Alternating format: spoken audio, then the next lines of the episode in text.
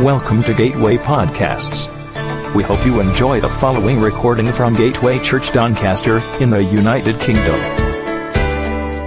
For more podcasts and information about Gateway Church, please visit our website, gatewaychurchdoncaster.org.uk. Thank you for listening. Last week, we carried on with our series, picking up on one of the themes that Paul wrote about when he wrote to that young church in Colossae. And Tim expanded excellently on the advice that was given about our position as believers in relation to the local church. And now, as we carry on, Paul turns his attention to another area he starts to look at family life. Colossians 3, verses 18 to 21. Wives, submit to your husbands as is fitting in the Lord. Husbands, love your wives and do not be harsh with them. Children, obey your parents in everything for this pleases the Lord. Fathers, do not provoke your children, lest they become discouraged. You know, over the years when I've preached on subjects, there have been just a couple of subjects that I found that are difficult to preach on. Well, actually, there's probably more than that because there are whole books of the Bible that people tend to feel are under-preached because either they're particularly complex or because of their content. Two spring to mind straight away, the book of Revelation and Song of Songs. but I think there are certain subjects that a lot of preachers tend to avoid. One of them is money. You know, it's very hard to preach on a biblical approach to giving in a grace-filled way without feeling that you're either being condemning of people who may well already be giving generously or it coming across that you're simply making appeal for more money. Yet the need to teach on that subject persists. Another is family life.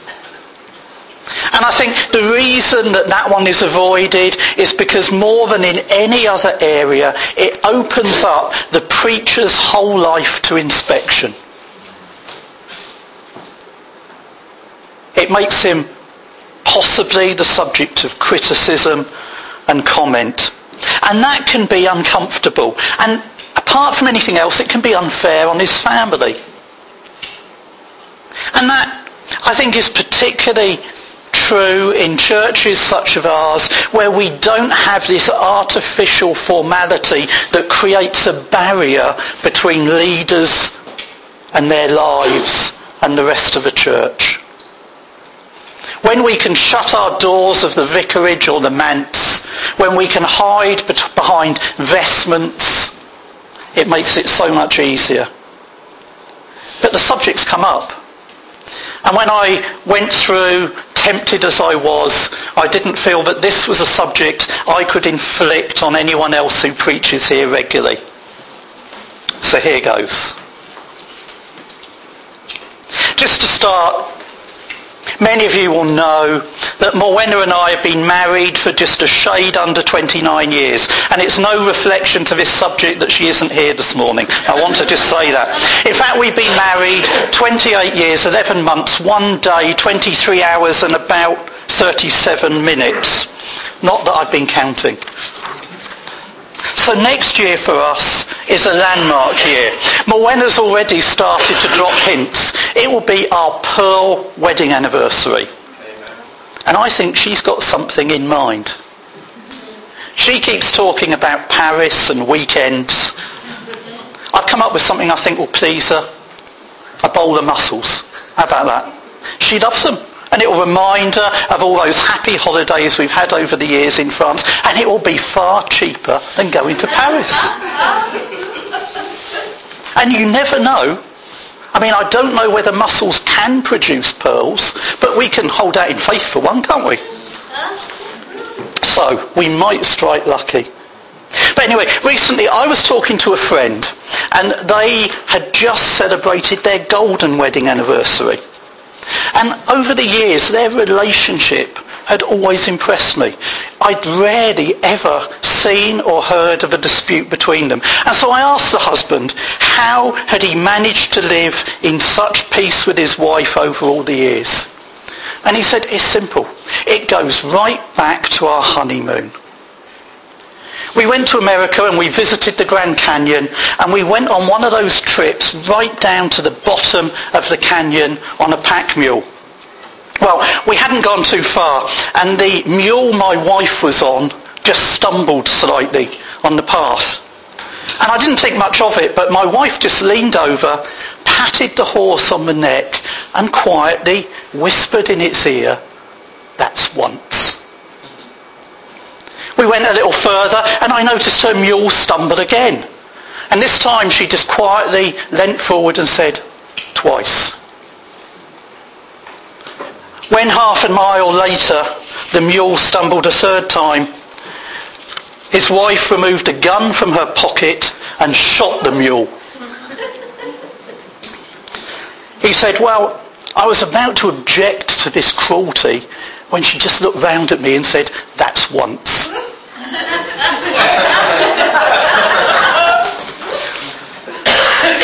Ladies, can I just encourage you to put your guns down this morning? Just for a moment, and any other weapons that you might be carrying. Because otherwise I don't think I'm going to enjoy my lunch. Or certainly not intact. Anyway, jokes aside, the Bible gives us some serious advice on how we should conduct family life. But like all of Scripture, it isn't wise to remove one verse from its context. We have to look at it in the light of Scripture as a whole. In the letter to the Galatians, in chapter 5, Paul writes encouraging them to walk in the Spirit to spend their lives in tune with the Spirit's leading. And when he gets to verse 9, he says, walk as children of light. For the fruit of light is found in all that is good and right and true. And then, with this still in their mind, this encouragement to walk in the Spirit, in the light, just a few verses forward, he encourages them more specifically. He says, look carefully then at how you walk, not as the unwise but as the wise, making the best use of time because the days are evil.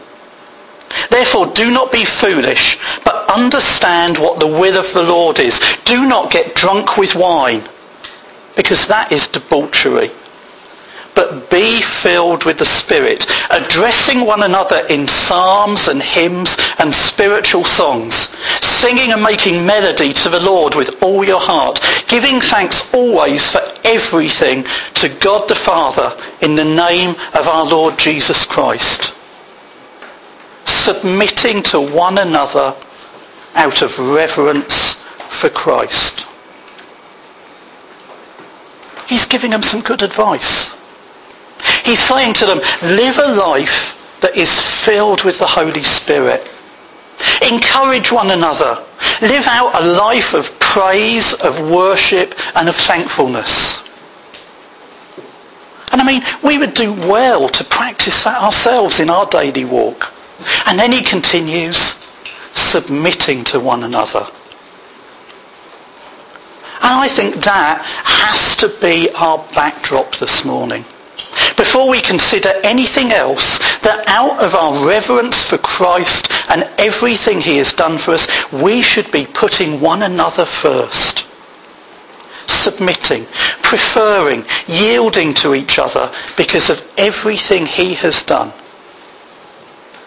In fact, There's no room for anything else in the church. It shouldn't be a place of disputes, of claiming rights, or of domination.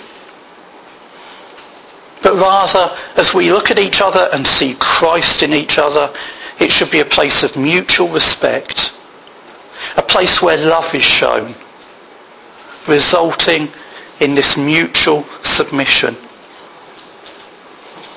And we're not talking about something here which is artificial or imposed, but a natural expression of our community life together. And then in that letter to the Galatians, he carries on. Wives, submit to your own husbands as to the Lord. I think it's interesting that he's in fact telling wives that they should be looking to their own husbands. Perhaps it's suggesting they were looking elsewhere. Perhaps they were looking at men they felt were godlier than their own husbands for direction. For the husband is the head of the wife, even as Christ is the head of the church, his body, and is himself its saviour. Now as the church submits to Christ, so also wives should submit in everything to their husbands. Husbands, love your wives as Christ loved the church and gave himself up for her. When I read that passage, I sometimes think the whole subject might just have been clearer if Paul had reversed some of his arguments. Maybe if he'd started this paragraph by putting the onus on husbands to love their wives to the point of dying for them, I wonder if the context would come across so differently. In 1 Peter 3, we see this advice reiterated. And in fact, it's then taken outside of the church context. It says, likewise, wives be subject to your own husbands, so that even if some do not obey the word, they may be won over without a word by the conduct of their wives, when they see your respectful and pure conduct. So relationships in the church are meant to be based on mutual submission, putting one another first. And then within marriage, there is to be a relationship based on selfless love by the husband that makes it possible for his wife to put her life in his hands just as we have demonstrated in our relationship with Christ. That as he selflessly gave up everything of himself, as he walked this earth and prepared to die bearing our sins, we find it possible to trust him with our lives. But back to the letter to Colossians. Paul continues with his advice on family life. He says, children, obey your parents in everything. For this pleases the Lord. Fathers, do not provoke your children lest they become discouraged. I mean, here, Paul is painting a picture which is so different to modern family life. In fact, it was probably quite a long way removed from families of the day. Because when you read in Timothy about the qualifications for leadership in the church, we find it says he must manage his own family well and see that his children obey him with proper respect. Contrary to what we see portrayed so often in modern family life, the family is meant to be a place of love, of peace, and of security.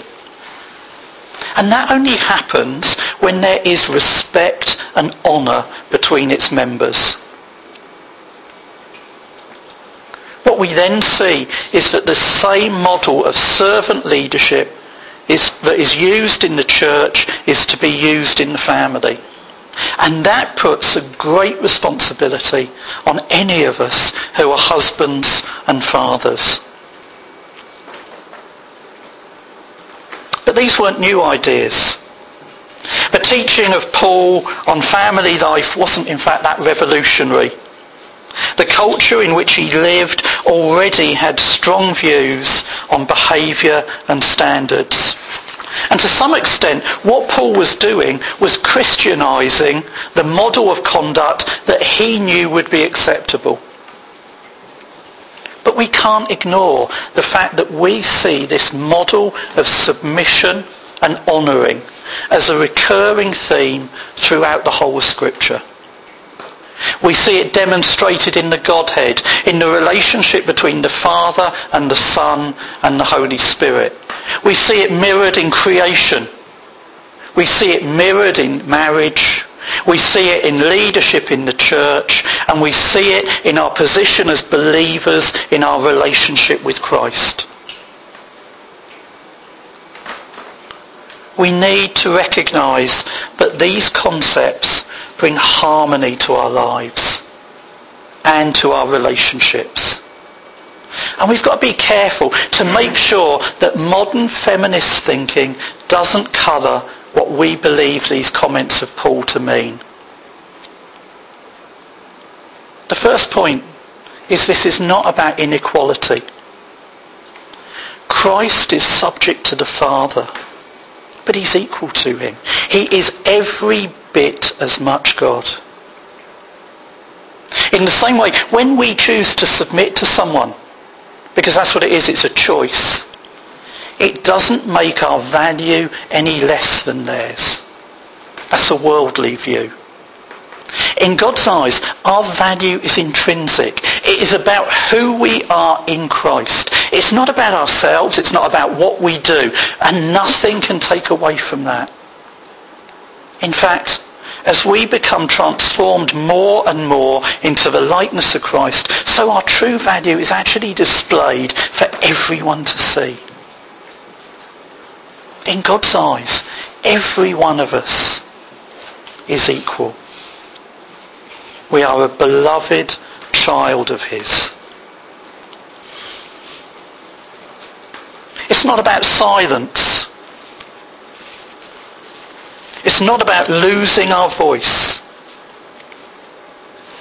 I'm in a slightly unusual position at work because of choices I've made.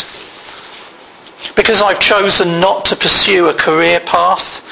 I have a boss who in some areas has less experience and knowledge than I have. Now, I could just take the view that he's my boss, and so I'll keep quiet and let him make all the decisions, even when I know they will cause problems. But I don't think that's the right thing to do. And I often find he comes to me and he has a chat about things. And then having heard my perspective, he will go and make his decision. Sometimes he agrees with me, sometimes he doesn't. That's life. But in either case, he knows what I think. And I feel he makes a better decision because of the additional information and insight that I've given him. Being submissive is not about having no voice. And so in our relationships it's important, but there's good communication, particularly over important decisions. A loving husband will want to take his wife's views into account. Because how else can he decide what is in her best interest? Submission doesn't mean that you are a doormat. It doesn't mean there's no freedom. Submission shouldn't be restrictive. Paul is clear that we, having been set free by Christ, shouldn't make us subject again to slavery. In fact, he uses that word submit. Do not submit to slavery. In our relationship, Morwenna feels the freedom to make loads of decisions. She was going to talk a bit about this this morning, but unfortunately she wasn't able to come. She doesn't need, feel the need to come to me about everything. She knows that. She knows she's free on how to allocate her time. She knows she can go and buy things. the things she needs and lots of other stuff aside because we've agreed it. But on big decisions, decisions that affect us both, we talk about the pros and cons. Sometimes we agree, sometimes we don't. But what we've agreed is that if we can't get to that point of agreement, then prayerfully, one of us has to make a decision. And so I do that before God for that outcome. The relationship that's being put forward is one where there is a loving, honouring environment, where there's open communication and discussion, where the views of each party are held with respect, where the husband is putting the needs of his wife and his family above his own. And that leaves the wife able to release that to him with confidence and with joy. It's a relationship where there is a mutual appreciation of each other's gifting and abilities, rejoicing in each other's achievements, where the husband takes a lead in the family and where, when necessary, the wife and the children follow that lead. Does it happen naturally? no, is the short answer. The changes involved when we get married are often a challenge. We have to move about thinking about ourselves to a wider consideration of each other. And that takes practice. Fear, lack of communication, and all sorts of other factors means that we have to work at it to make it work. It's like when we're saved from this world. We're more used to thinking about our own needs than those around us. And it takes some adjustment. And so Jesus said, the greatest commandments are to love God and one another. And then in 1 Corinthians 13 we're reminded, love is patient. It's kind. Love does not envy or boast. It's not arrogant or rude. It doesn't insist on its own way. It's not irritable or resentful. It doesn't rejoice at wrongdoing, but it rejoices with the truth. Love bears all things, believes all things, hopes all things, endures all things. Love never ends. And as we learn to truly love one another, some of this naturally falls into place. Is it worth it? I would say yes. I'll let Morwenna someone speak for herself. It begs the question, what if I'm simple? Sorry.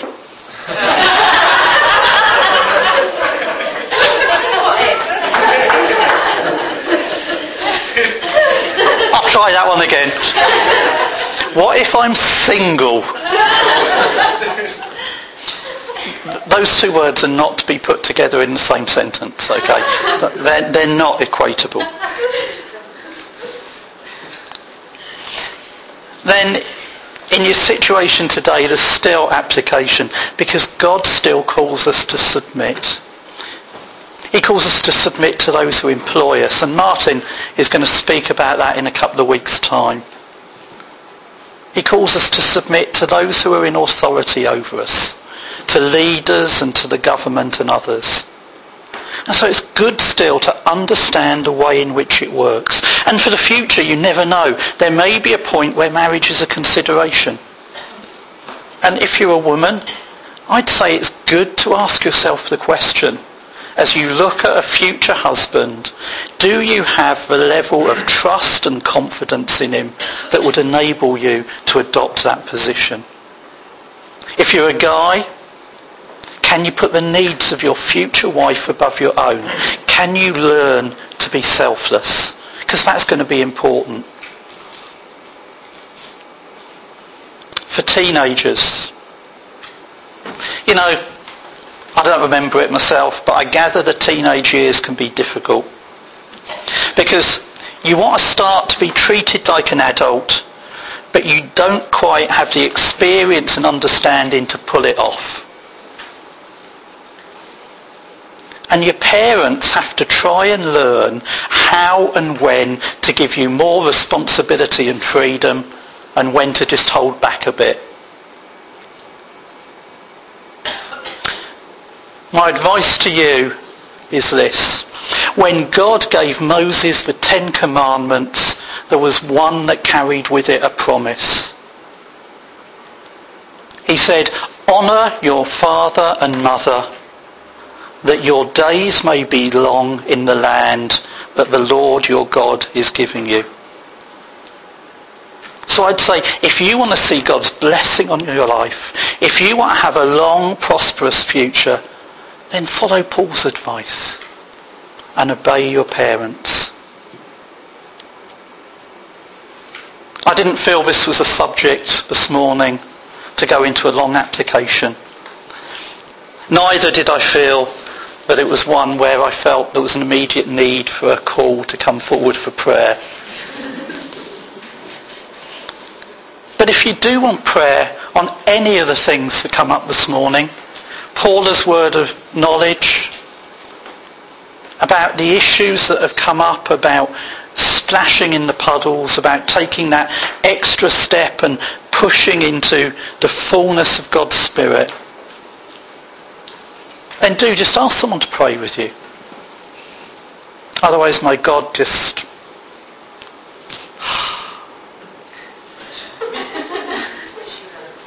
Sorry? Swizz you around. Those weren't the words I was looking for. Sorry? They'll do. They'll do. But I just hope you have a great week with God. I just, I just hope that he empowers you richly this week and that you might know his grace abound in your lives. Amen. We hope you enjoyed this podcast. Don't forget to visit gatewaychurchdoncaster.org.uk